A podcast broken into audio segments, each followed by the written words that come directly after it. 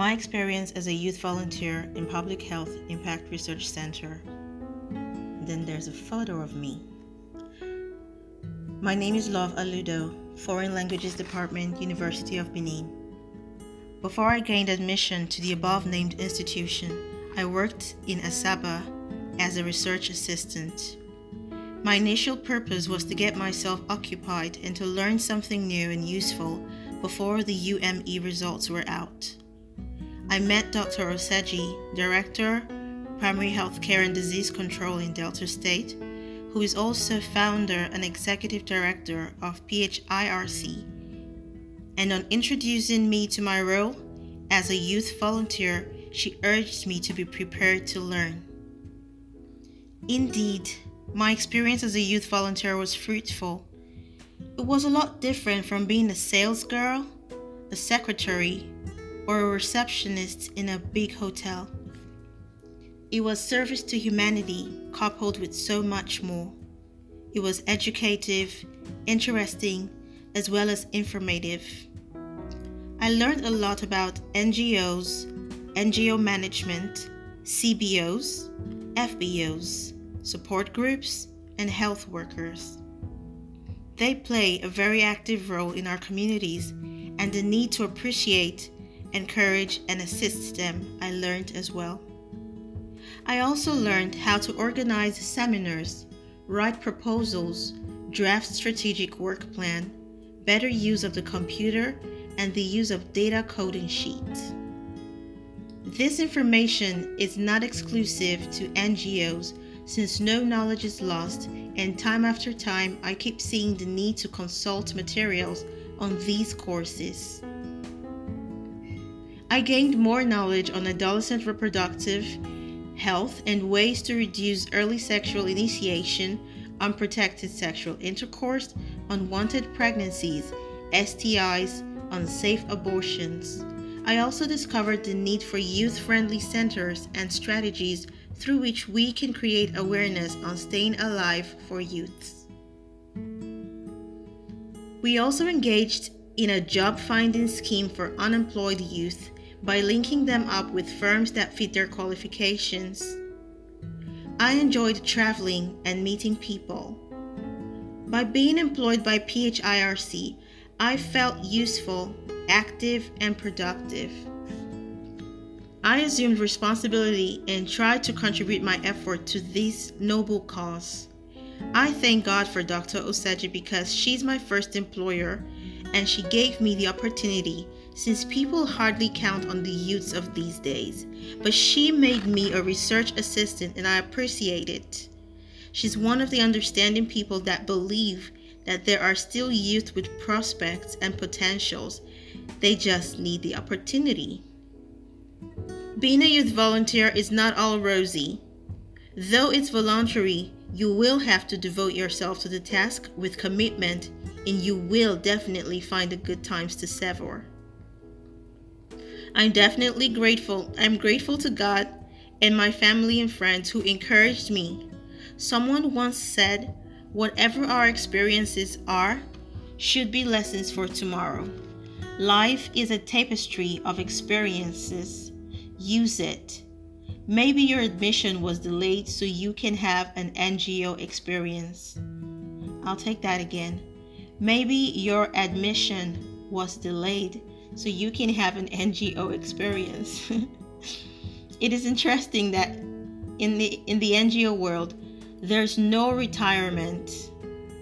If I had to do it all again, I would not take away my experience as a youth volunteer. It was worthwhile. Aludo Love, January 27th, 2007.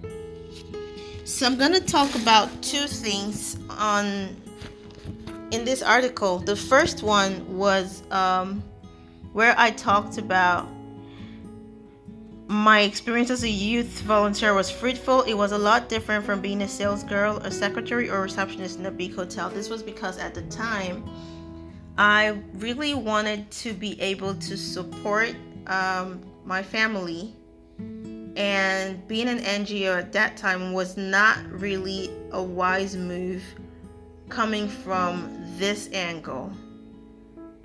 But beyond that, I also really, really wanted to continue to serve communities. So I had to choose between the NGO experience and getting like a job.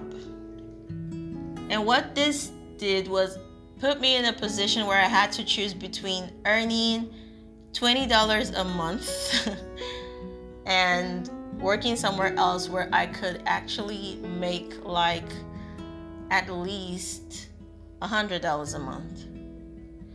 Given the situation at the time in Nigeria and exchange rates. So we're talking about 3,000 naira.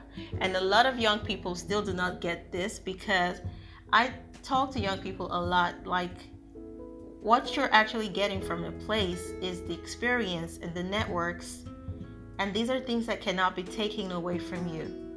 So even if you stay in a place and they ask you to leave, they can take away their money, but you have your networks and your experiences.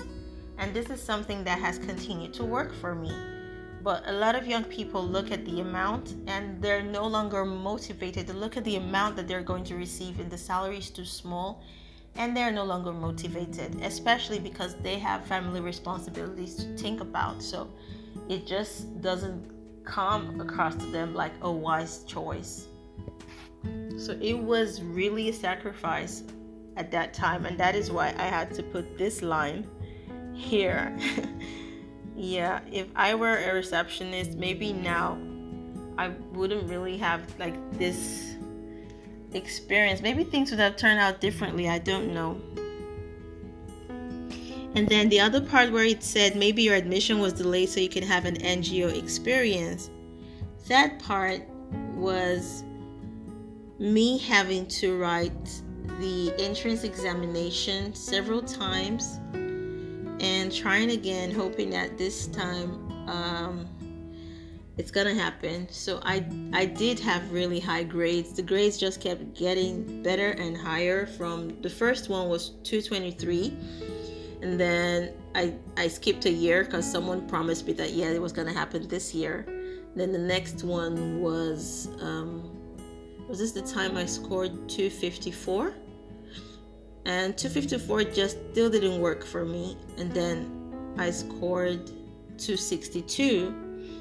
I feel like I'm missing one more score, but these were actually really high JAMB scores and in another voice note, I'll tell you why it wasn't working because this voice note is specifically for my PHIRC experience and to encourage you, young people, to continue to chase your dreams. And uh, yeah, we also engaged in the job finding scheme. That was another interesting experience. It was new, but we were trying to empower young people, and she would send me out with lots of letters to different companies in Asaba.